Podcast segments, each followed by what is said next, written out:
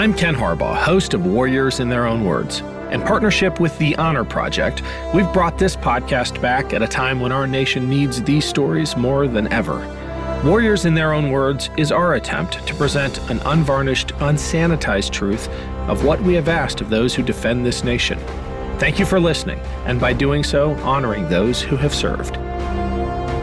Today, we'll be hearing from Colonel Che Bolden, a Marine Corps aviator who served for 26 years with multiple deployments during the global war on terror.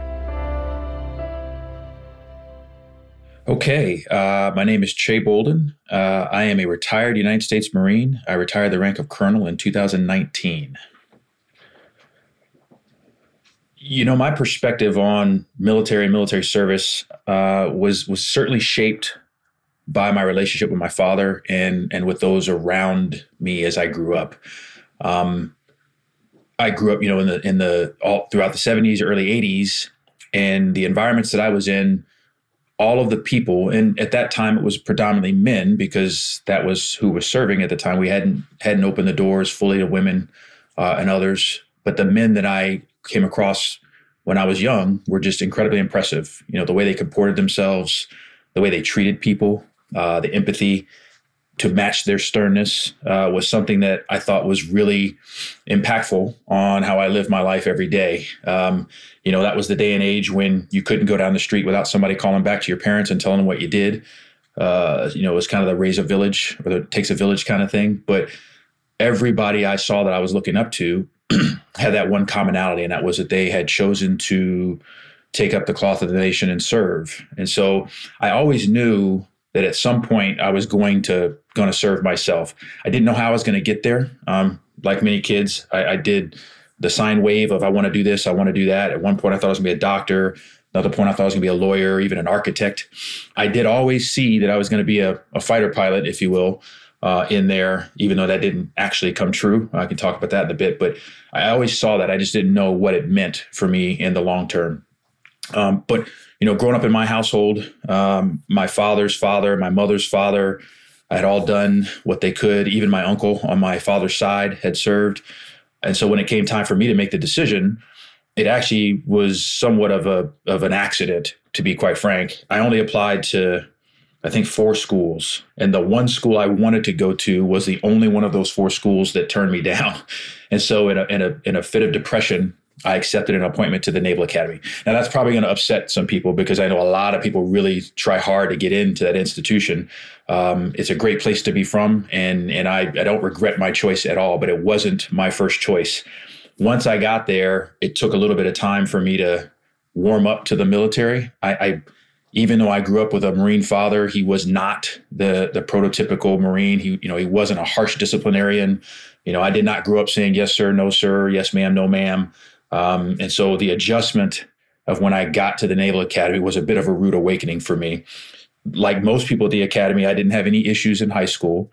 Uh, I had been a proverbial star athlete, if you will. And so that kind of helped ease the transition. But when it came to military service, I had no clue what I was getting myself into because it was nothing of what I had seen. I was still very, I still looked very admiringly on those who had influenced my decision to go. Um, but that admiration did not translate into an appreciation, uh, you know, as I was being woken up at, you know, oh dark 30, getting yelled at and, and put into a brace. So my entire time at the Naval Academy, I continued to kind of think about what I was going to do. And uh, once we got to the midpoint, for those who are familiar, once you take your first class of your second semester, uh, it's called two for seven. At that point, you're locked in. So whether you graduate or not, you're still going to do your time in the military. But even then, I, I knew some of the areas that I thought I wanted to do. I knew I was going to serve, but I only thought I was going to serve for five years. But when it came down to it, there was some issues that I had while I was at the Naval Academy uh, that led me to finish in the top 98% of my class. Um, and that's a joke that I tell all the time that I actually stole from John McCain. He often said he was in the top 90% of his class. Uh, I'm, I'm pretty sure I matched him, if not bettered him, by just barely graduating. But what they call someone who has a diploma from the Naval Academy, a graduate.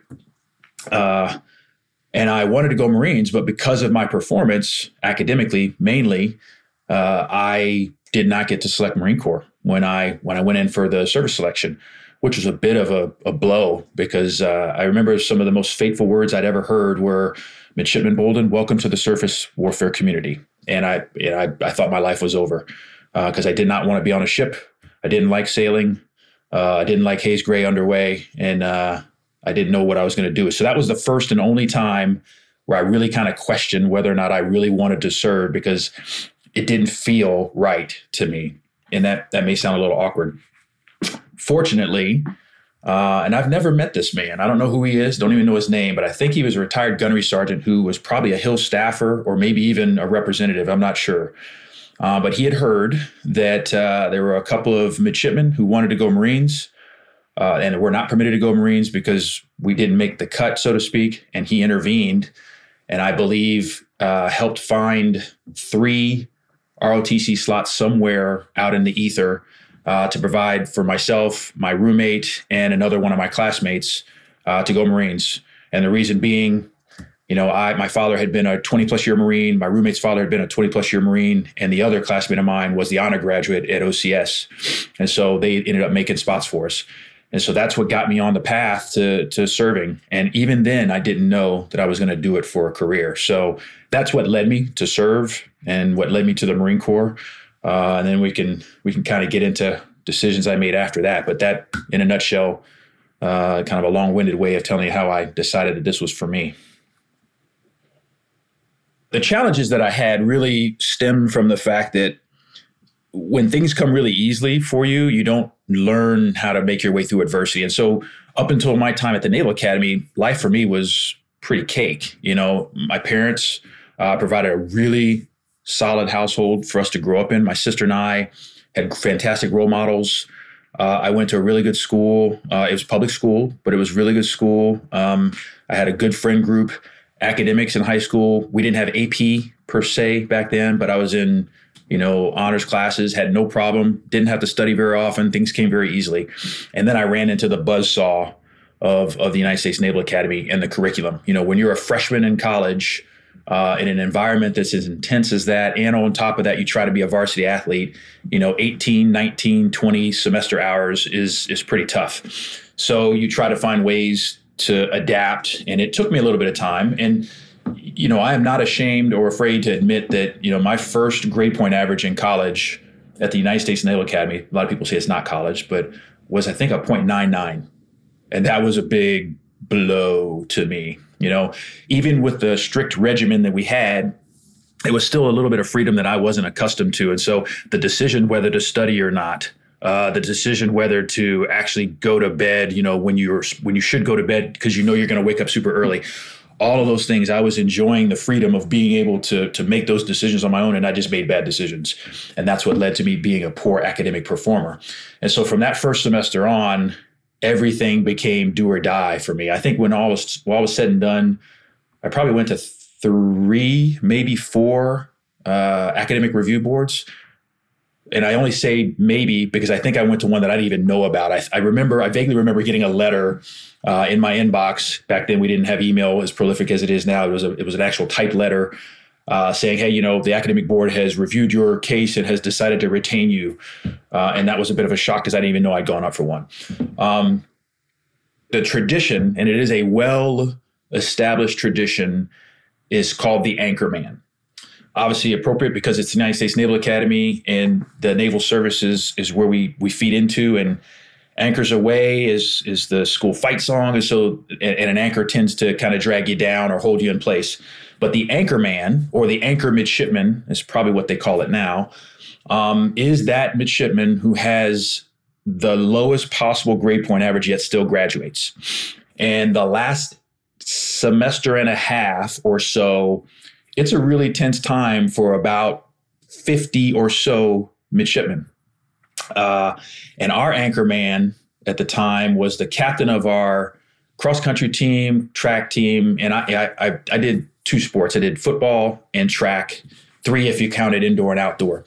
And so uh, I'm pretty sure he won't have any issues with me saying his name. Um, but Greg Keller, and a phenomenal individual. Uh, we called him Woody, um, but he was an amazing long distance runner.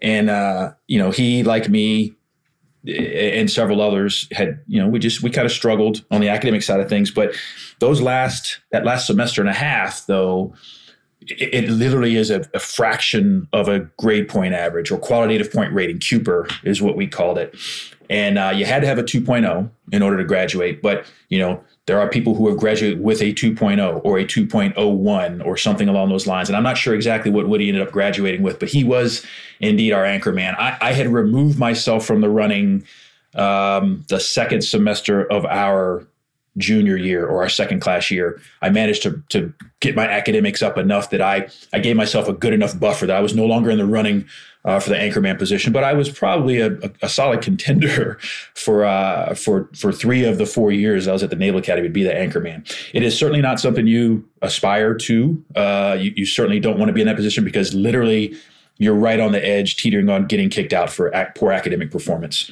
Um, my first class year, my senior year, uh, the anchorman tradition was on full display because a guy from the class ahead of us, uh, a guy named Lonnie Stair, who I played football with as well. He ended up transitioning over to be a baseball player. He was the anchor man, and Dave Letterman had heard about the the tradition, and he invited Lonnie on to uh, the Late Show. And you know, Lonnie goes in as an ensign. He's wearing his whites, and uh, he's explaining the whole anchorman tradition to Dave Letterman in front of a national audience. And then he does something that all of us just at one point cringed, but at the same time we're like, yeah, okay. Uh, he does a rate. You know, for those who have heard about the Naval Academy, we have these things called rates, and they ask you to do these mundane, repetitive things that are intended to teach you attention to detail, um, as well as you know, kind of hone in your ability to, to, to remember specific facts. And the one particular rate that Lonnie did on national television was "How's the cow," which is a, a question that the upper class will ask plebes at the table um, just to test their memory, and it's. Uh, it's a ridiculous little thing, but basically you're supposed to guess how much milk is left in the in the carton. And Lonnie did this on national television. So that was another motivator, I think, for a lot of people to not be the anchor man so that you didn't go on to David Letterman and embarrass yourself or, or potentially the school uh, in front of a national audience. Although I go back to it, I, I don't think Lonnie embarrassed any of us. It just at the moment we were all putting ourselves in his shoes and going, holy shit, I hope I'm I'm not that guy or gal. So so that was that's probably one of my my most uh, vivid memories is uh, is my attempts to stay above the line so that it was not indeed the anchor man.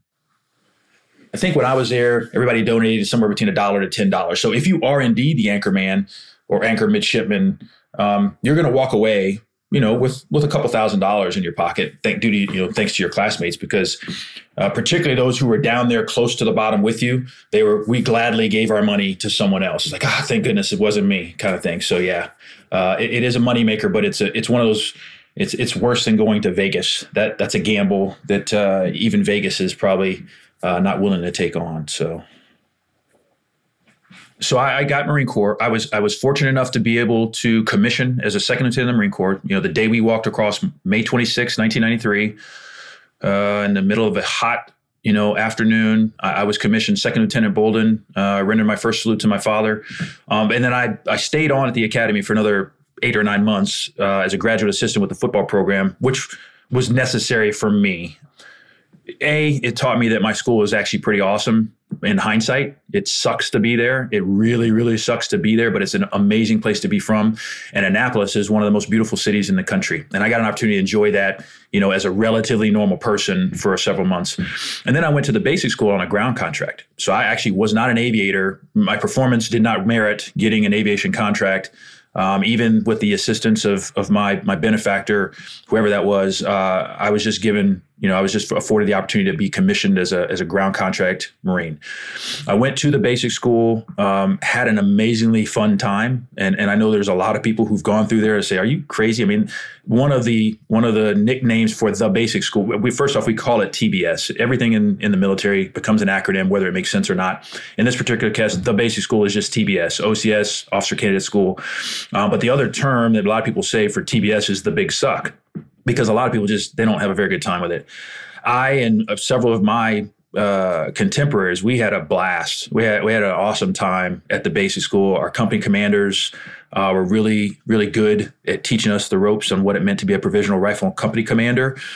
And I excelled at the basic school. You know, it was a physical place. Um, having been an athlete and just I had enjoyed the physicality of it. I excelled and, and I got along with all my my classmates, and so I got good peer reviews and whatnot. And as as a result of that, I then basically won an aviation contract out of the basic school, and so that's how I uh, became an aviator. I was a bit surprised because my eyesight isn't the best.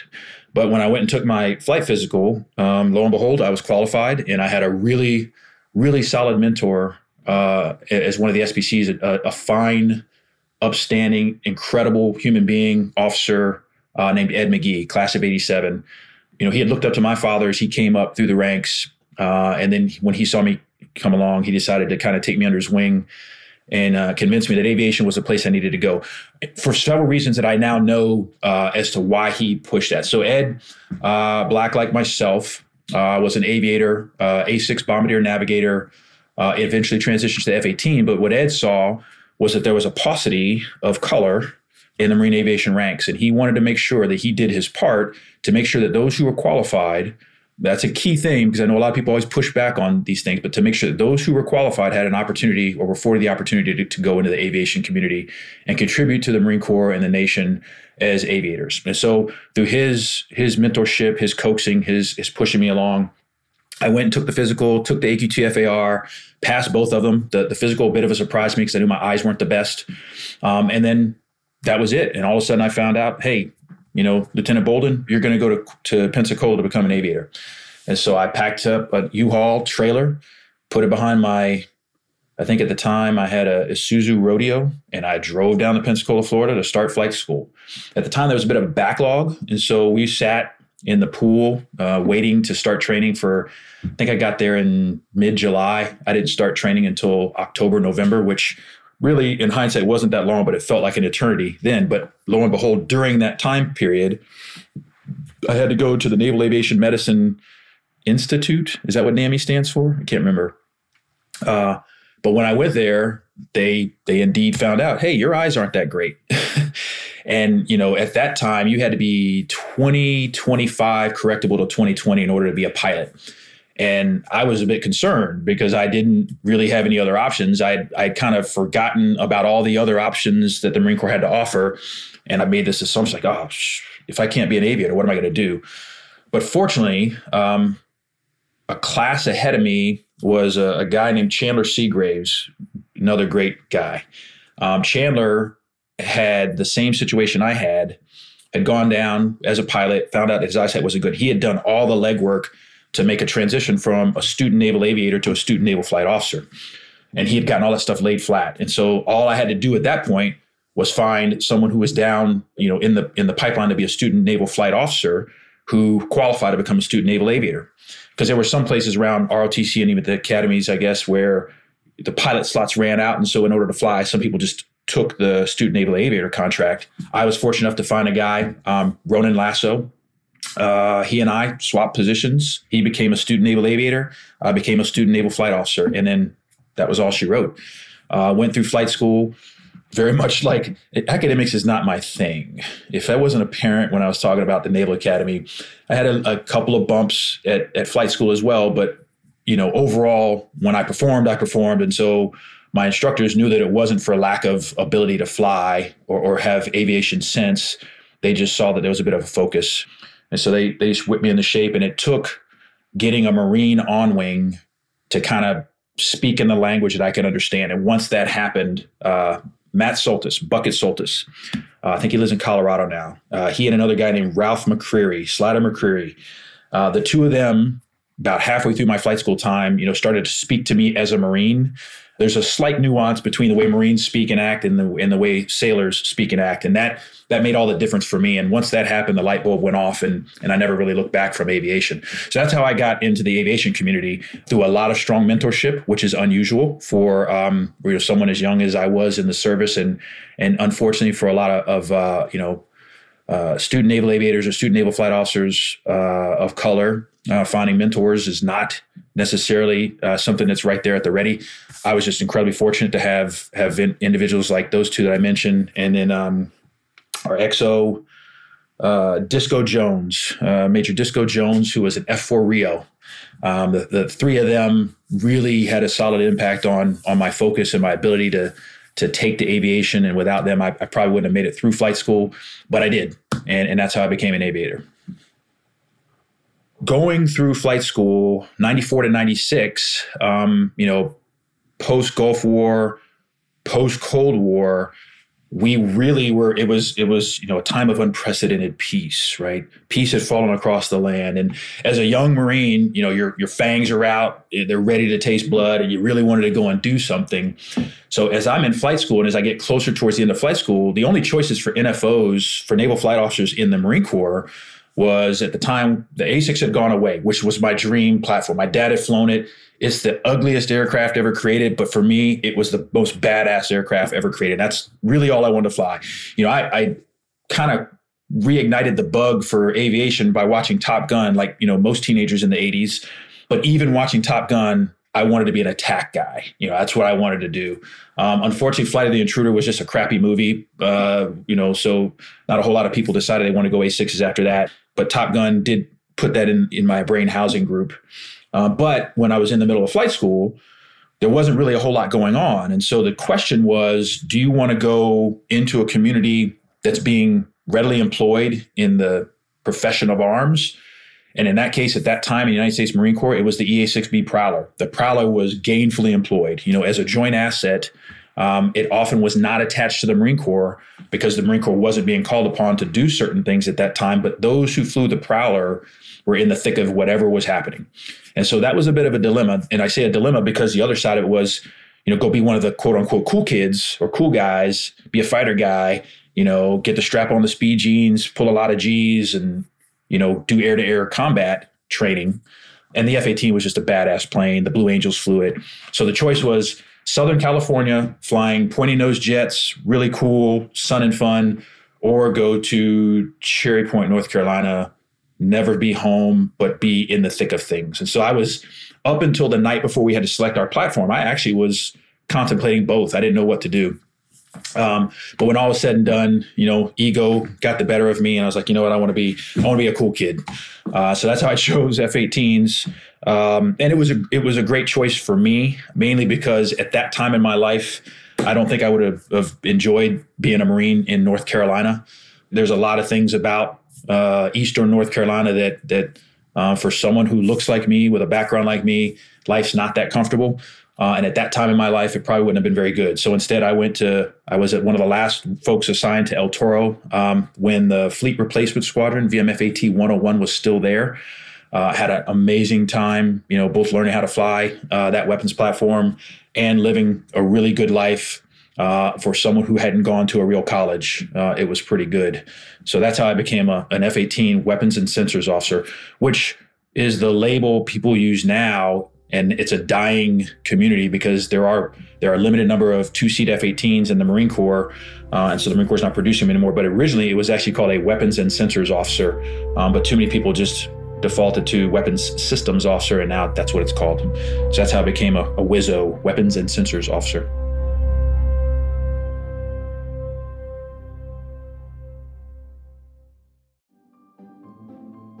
Greetings from Evergreen Podcasts. We're rolling out a listener survey and we want to hear from you.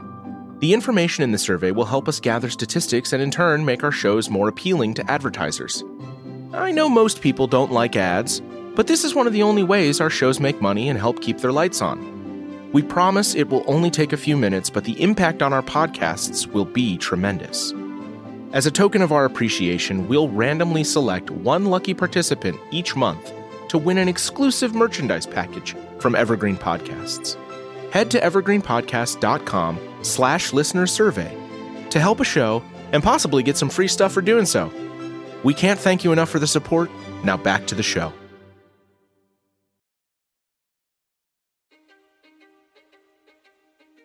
History is complicated.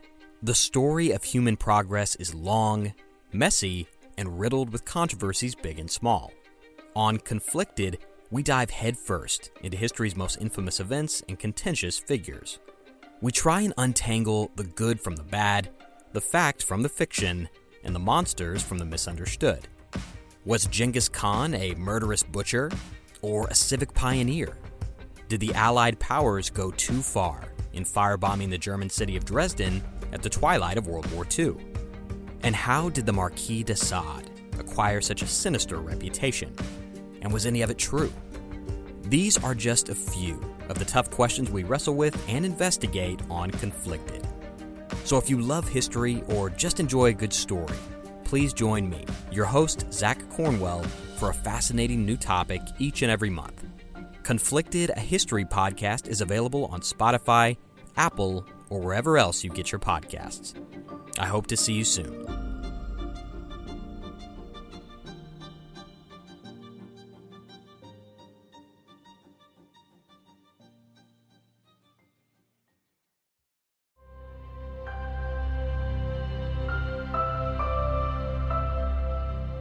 At that time in 1997, when I joined the Fleet Marine Force or the operating forces, depending on your vintage of Marine Corps time, we had four F 18D squadrons. And the F 18D, so the F 18 is a marvelous plane. Obviously, is, is something I flew uh, a lot. Uh, I have an affinity for it, even as old as and decrepit as it is now. But the F 18 actually, when it was designed, in the you know, I, I couldn't point to you where this actually is on in writing, but it takes 1.4 people to effectively fly the F 18 to its maximum capability. And they didn't realize that or discover that until after the plane and the platform had kind of come into being. And so then they created the F 18B as a trainer, but then it became missionized. And the F 18D was a specific night fighter attack platform intended to to fill the void of the A4 going away, the A6 going away, uh, and the A7. You know, even though the Marine Corps didn't have them, that going away. Um, the AV-8B, which was our attack platform, was limited in its capabilities, and so the Marine Corps, you know, postured the F-18D as its night attack option to give us all, you know, quote unquote all weather capabilities by having two people in the cockpit.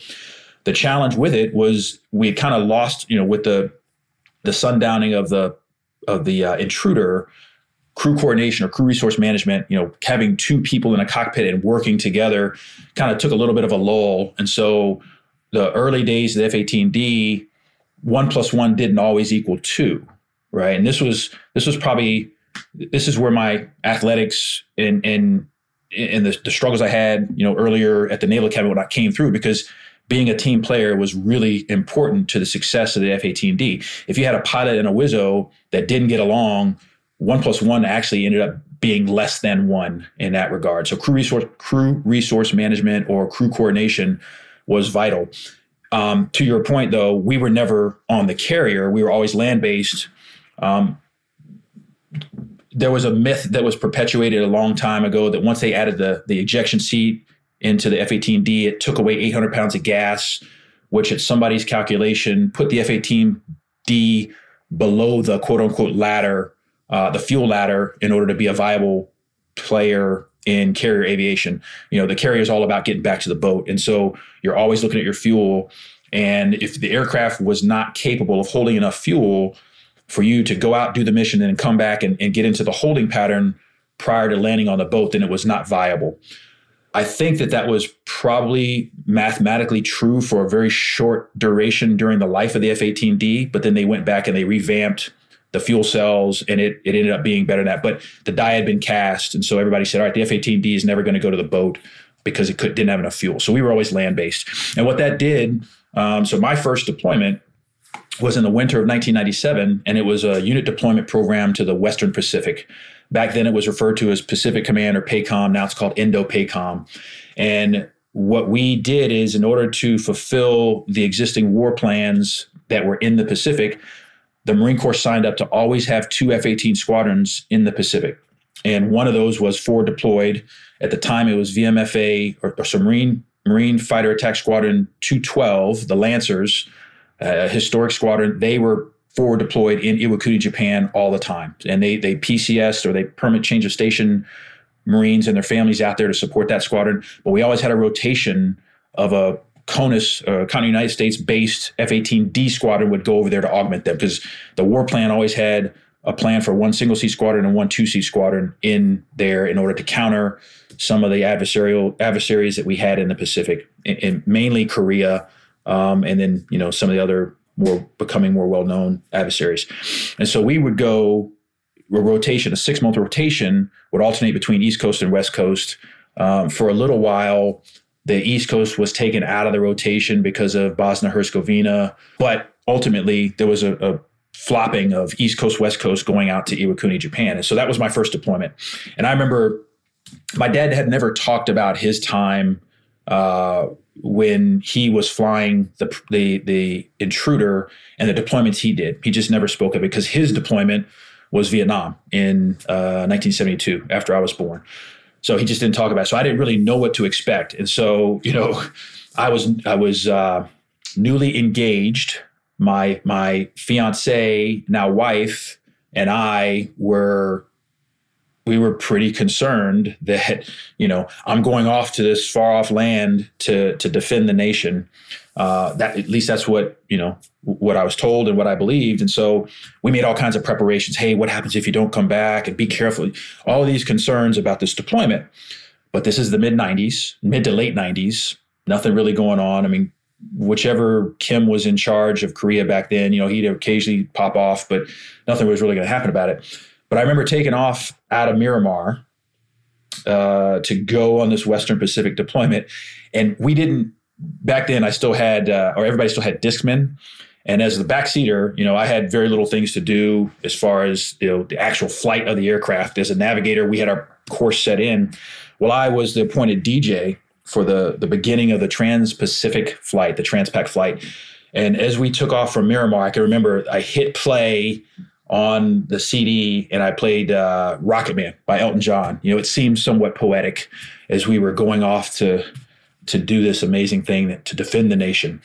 Um, that was probably the last time on my first deployment that I actually felt, uh, you know, any sense of dread or uncertainty. Because once we got there, we got into a routine, and the the UDPs in the mid to late '90s were they were the boondoggle that, that people talk that people talk about. You know, we were we were land based in Iwakuni, Japan. We had you know Liberty. We had a bar. We had three different restaurants. We had a gym. We, we were we were living fat and happy. Uh, we had intramural football. Uh, you know, we ended up winning the intramural football championship that year, and then intramural, intramural basketball. We didn't do so well, but I, I think I spent you know half my time in the gym, a quarter of my time flying, and a quarter of my time in the bar. So that was my my first Western Pacific experience, my first deployment. After that, I had a better understanding of what those deployments are going to be. It wasn't until you know the early 2000s that I that I had to revamp or rechange or reorient my understanding of what a deployment really was. But that first Westpac was was quite impactful.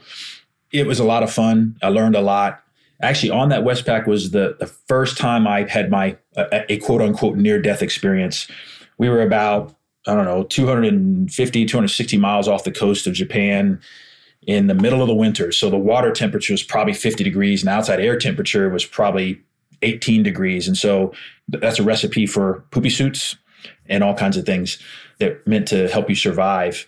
Well, we were out on a routine training mission. All of a sudden, our fuel just our fuel gauge just starts rapidly decreasing. You know, it's it's called the IFE, and for the life of me, I can't remember what IFE stands for but the fuel, both sides are just going down, going down. And my pilot and I, uh, Glenn Miles, Digger Miles, uh, amazing lacrosse player from the class of 87 from the Naval Academy as well.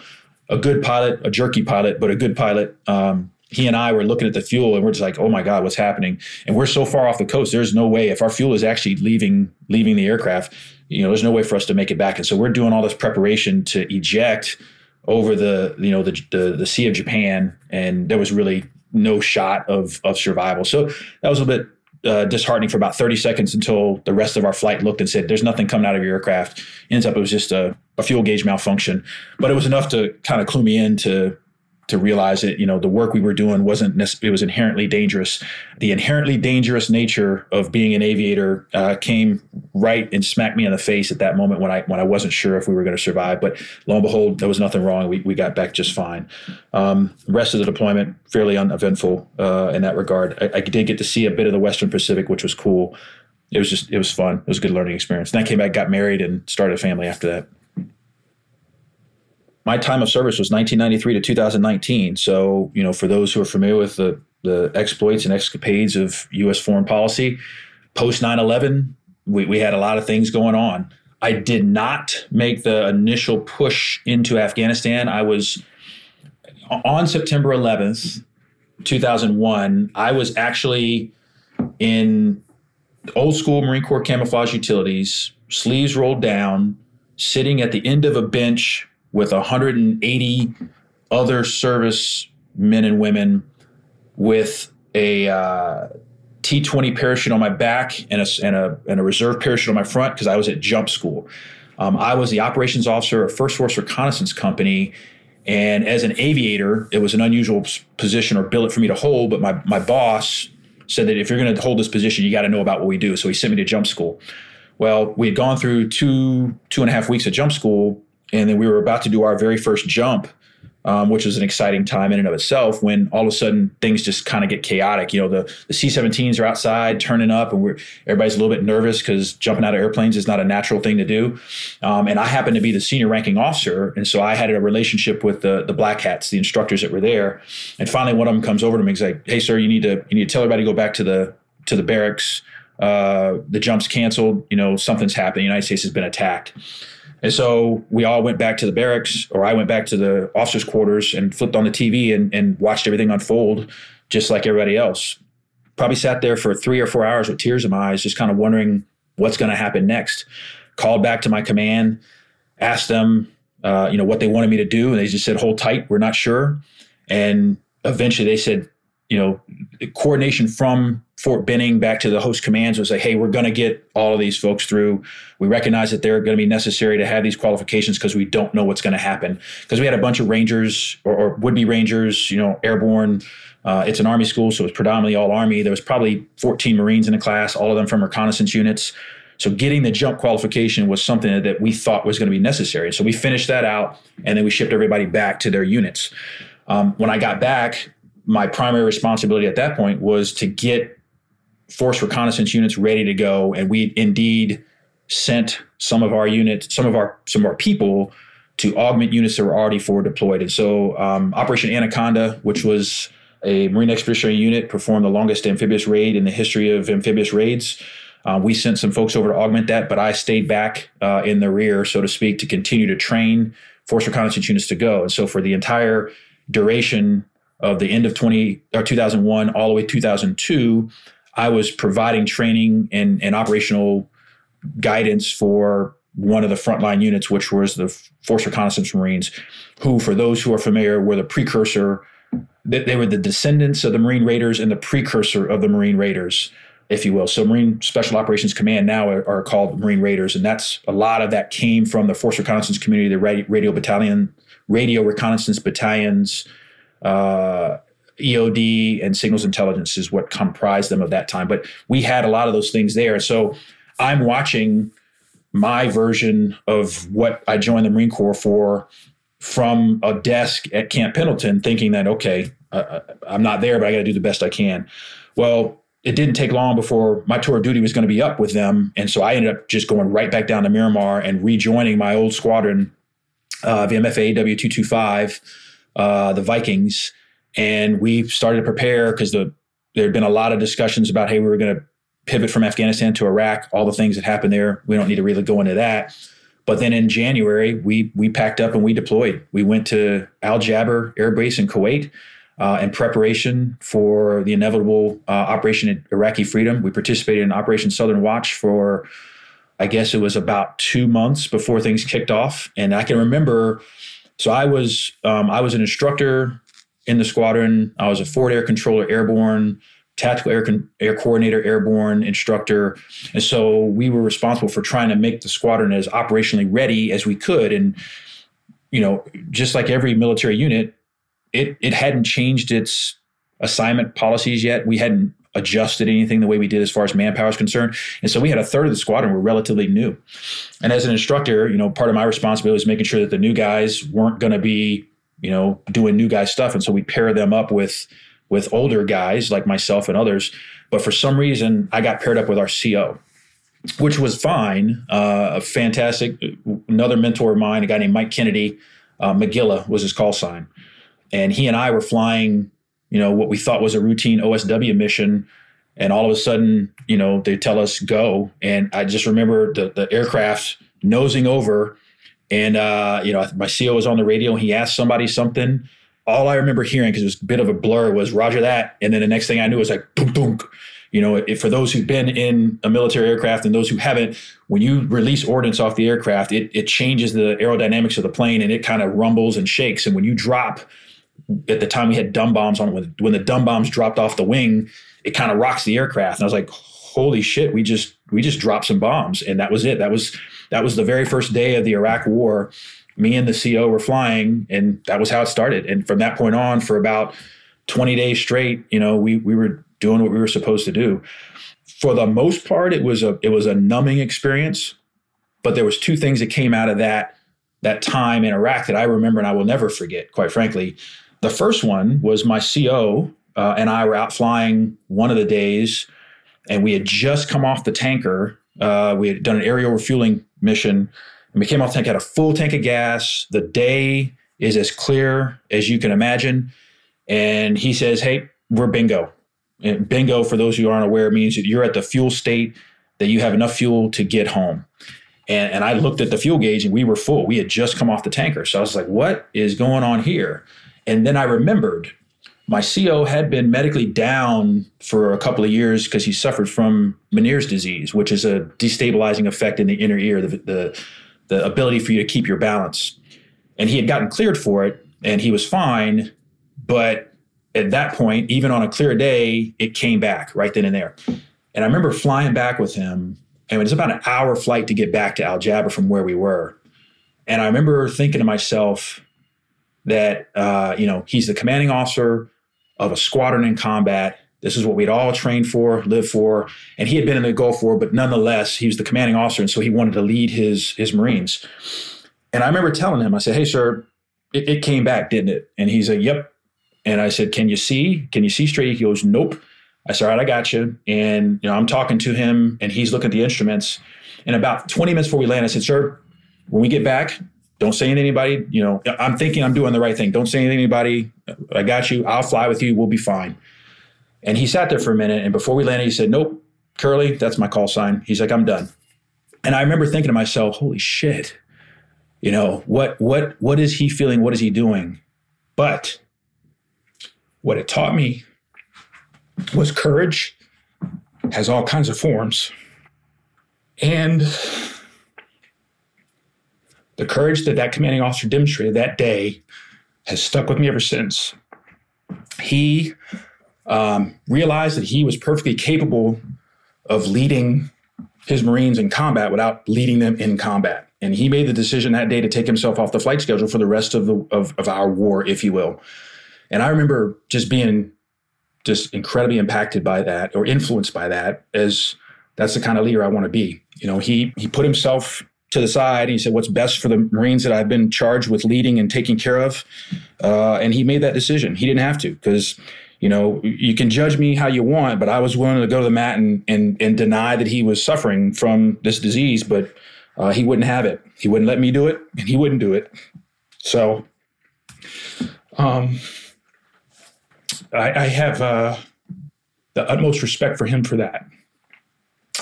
The second part of my experience that, that will, you know, always, this one will kind of sort of haunt me was um, all of the different times that we were, you know, I, I was on the dawn patrol. Uh, after the CO went down, uh, I got paired up with a guy who's, who's still a lifelong friend of mine named Matt Shortle. Uh, and Matt, you know, had never been in a D squadron until in the two C squadron until about, I don't know, four months before he went to Iraq. So it was a bit of an adjustment for him to have a, uh, for him to be my stick monkey, as I love to tell him. And if he hears this, he'll, he'll get a chuckle out of that. Um, but he and I, you know, we would get on the dawn patrol and we would go out, you know, we'd take off at like three or four in the morning. And, and it was nerve wracking every day because at that point, you know, things were kind of quiet and you were always waiting to hear you know someone come across the radio. And when they when that when the radio crackled you knew things were okay because that means that the marines that you were there to support were still there. They're still in the fight and what they were doing. And for those who are not familiar the marine corps is somewhat unique in that the guy on the other end of the radio was probably sitting in the cockpit with you the year prior. We do this program called the forward air controller uh, and so we'd always assign an aviator to a ground unit and they would go down. They would be the ones who would coordinate on behalf of the ground commander aviation support. And we had several of my old squadron mates were attached to the units that were making their way to Baghdad. And so every morning we were always on pins and needles as to whether they would answer the radio. But every morning they did. Um, but one day, and it was in the middle of the day almost, where we were just outside of Baghdad, and um, one of the units had gotten into what we call a danger close situation, which means that the enemy is within you know a very close distance uh, where in, in a lot of cases you can actually see the whites of their eyes, you know, going back to that old proverb or that old, uh, um, whatever you call it, analogy. And we were the forward air controller airborne, which is an extension of the forward air control on the ground. The FAC on the ground, it was uh, an, I think it was a tank battalion. They actually had to go inside the tank and close the hatch. So he no longer had the ability to see and direct air traffic. So we took responsibility for that. And it being danger close, um, you know, when you're up at 18,000 feet, it's really hard to make sure that, you know, your, your weapons don't, don't infringe upon friendly forces and they're only going to the enemy. Um, and so that was a stressful situation. And we ended up having to take our aircraft down below the, the floor that we were told we couldn't go below, which I think was 10,000 feet. And we're down flying at, you know, 1,500 feet down to 700 feet in order to provide this air support. And my pilot, Matt Shortle, uh, we got into a position where only thing we had that was a viable weapon where we wouldn't frag, you know, fellow Marines was a 20 millimeter cannon in the nose of the F-18.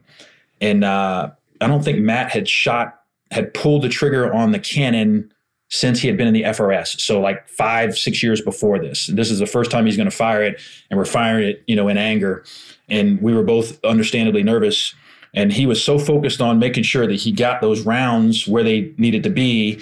Both of us did notice that there's all these puffs of gray smoke and whatnot going off around us. And so we were basically in the heart of the AAA, you know, zone. And so once we had finished that run, all I could do was tell him to pull up, you know, you know, evade chaff flares, whatever. And in the nervousness, you know, he goes to full afterburner, which is not the thing we're supposed to do. And I'm encouraging him to go to full afterburner so that we can climb and get out of that. Um, but that wasn't the harrowing part of it. Actually, that was we had been trained for that. The the part that sucked was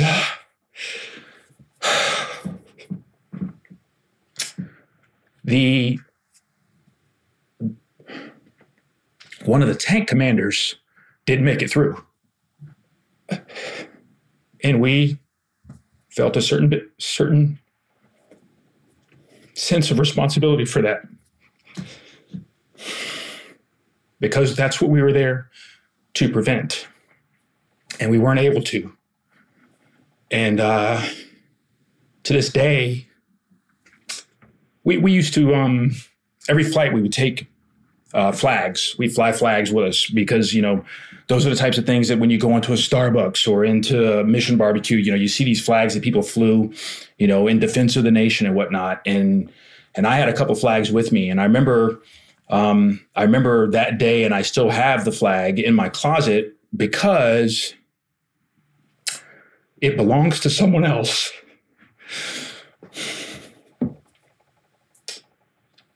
And one of these days,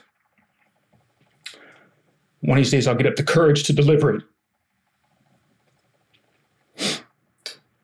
But I haven't found that courage yet. So I've carried that flag with me through uh, several PCS moves.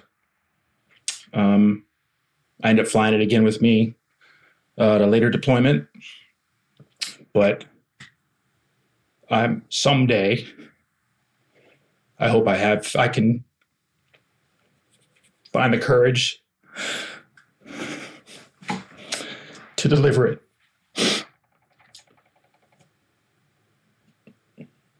I mean, I have the last known address. I have his parents' names. Um,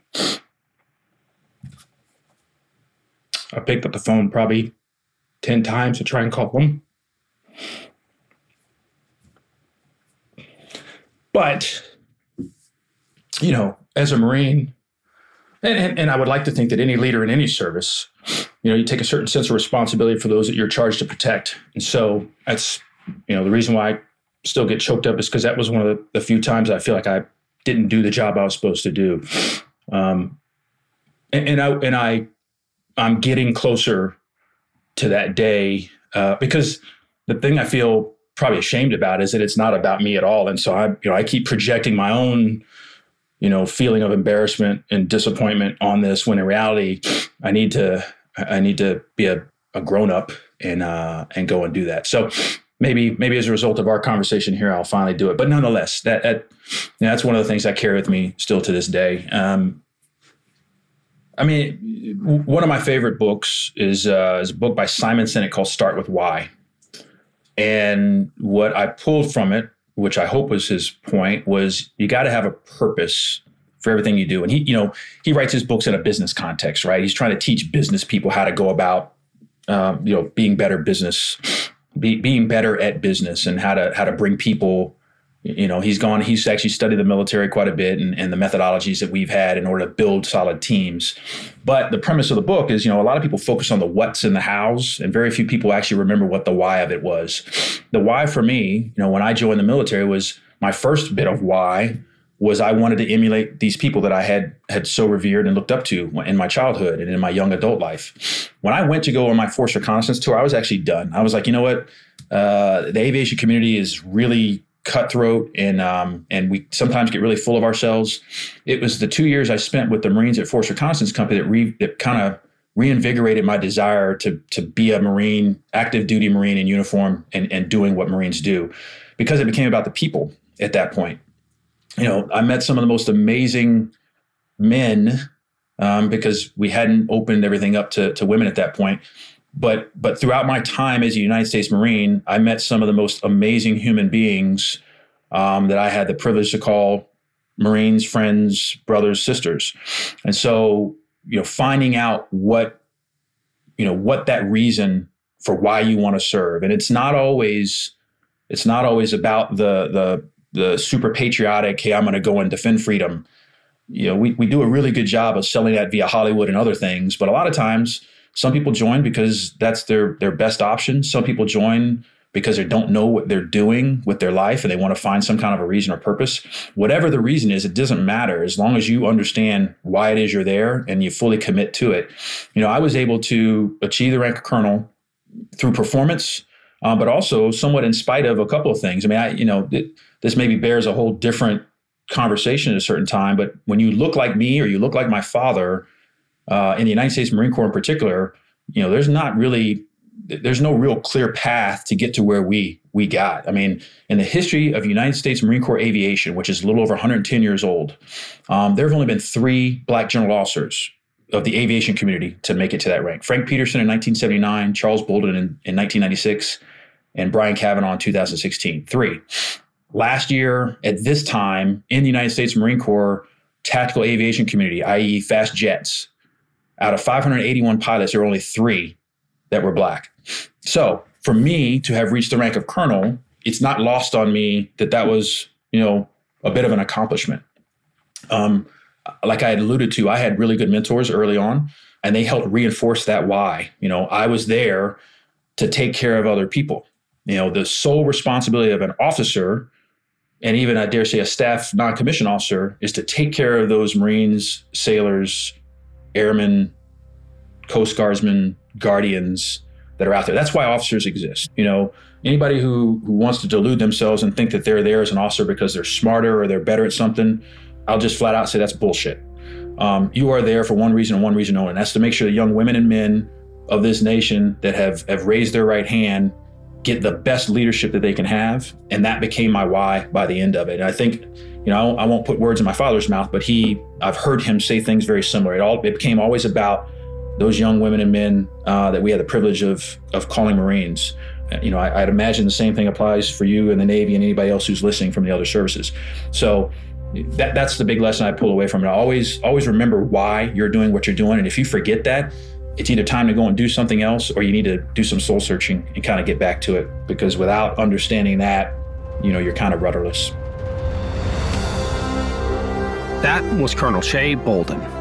Thanks for listening to warriors in their own words. If you have any feedback please email the team at kharbaugh at evergreenpodcasts.com we're always looking to improve the show.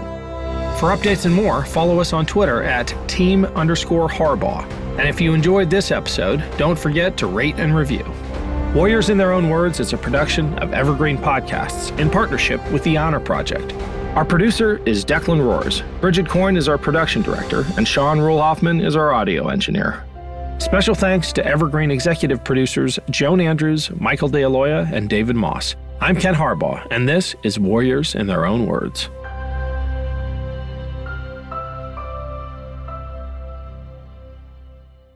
Hello, this is Gary Chahot welcoming you to check out the French History Podcast. Our main show covers the history of France from the first humans until present. If you liked Mike Duncan's The History of Rome and wanted a similar program covering the land of beauty, culture, and love, we are exactly that. We also host world renowned scholars who have delivered guest episodes on their specialties, including 18th century pirates revolutionary booksellers in 20th century Paris, the special friendship between the Marquis de Lafayette and Thomas Jefferson, and numerous others.